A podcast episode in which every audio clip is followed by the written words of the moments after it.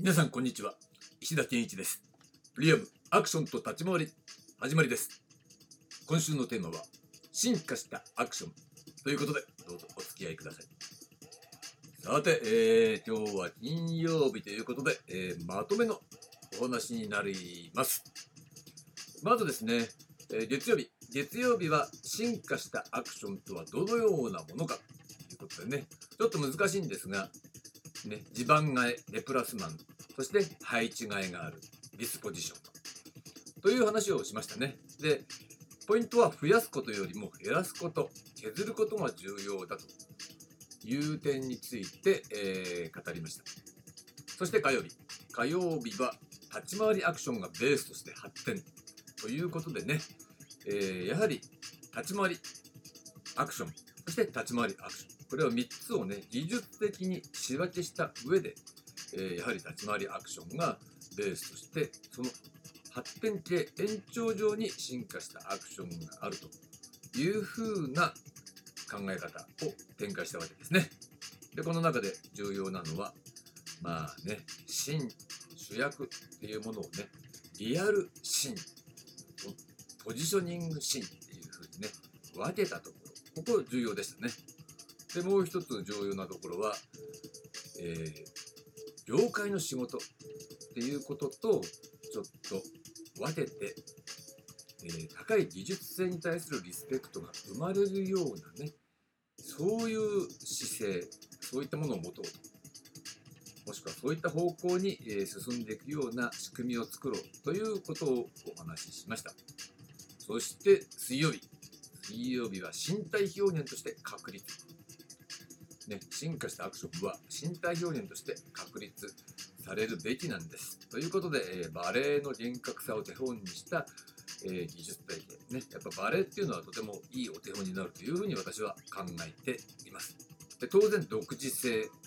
を保持するために独自の表現の場を持っているということで、そういったことが、高度な理論構築と合わせて参入障壁の高さになる。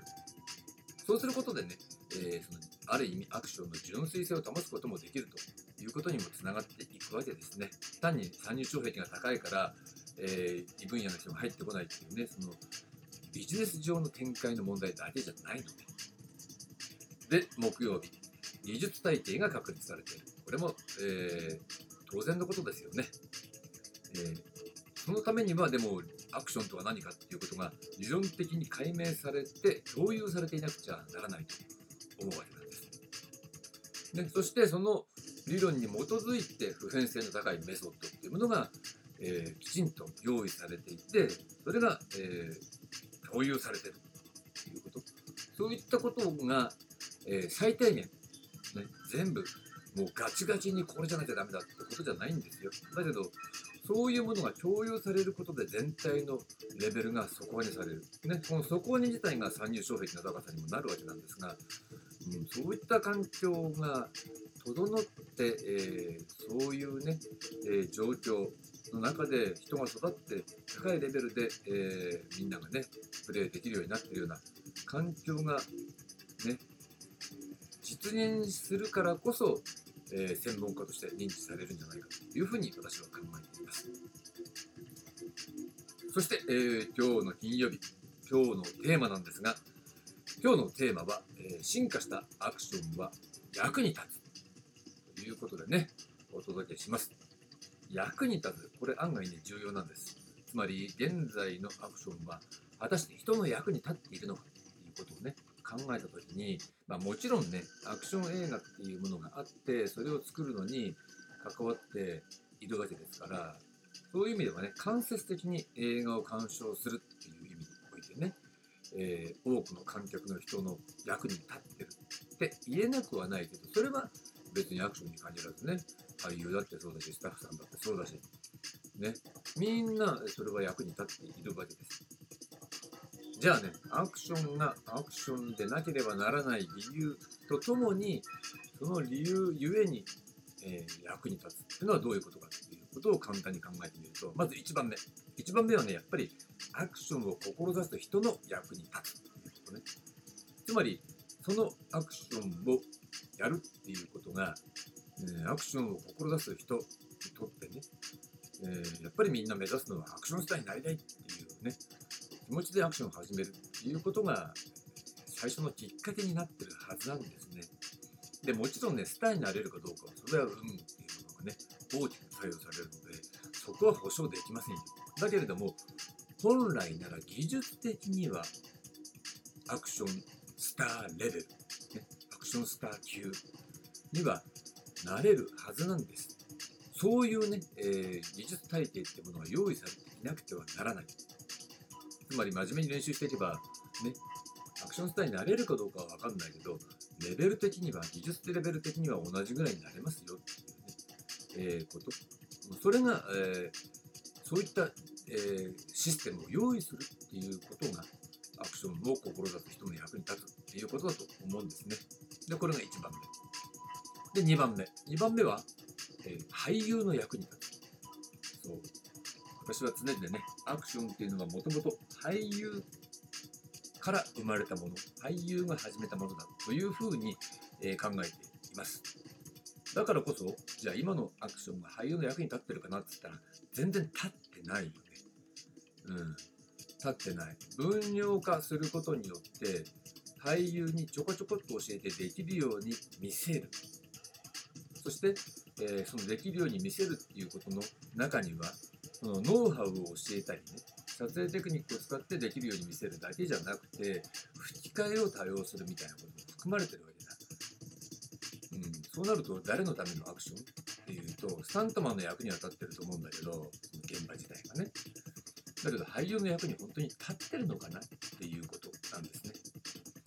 もっと言うと、アクション自体が舐められてるんじゃないですかっていう部分もなくはない。だからこそ、きちんとしたメソッドをやっぱり用意して、俳優がやったことで、俳優自身がね、バージョンアップするような、必ずしもアクション作品に出演しなくても、俳優としてのパフォーマンスが上がるような形で、俳優の役に立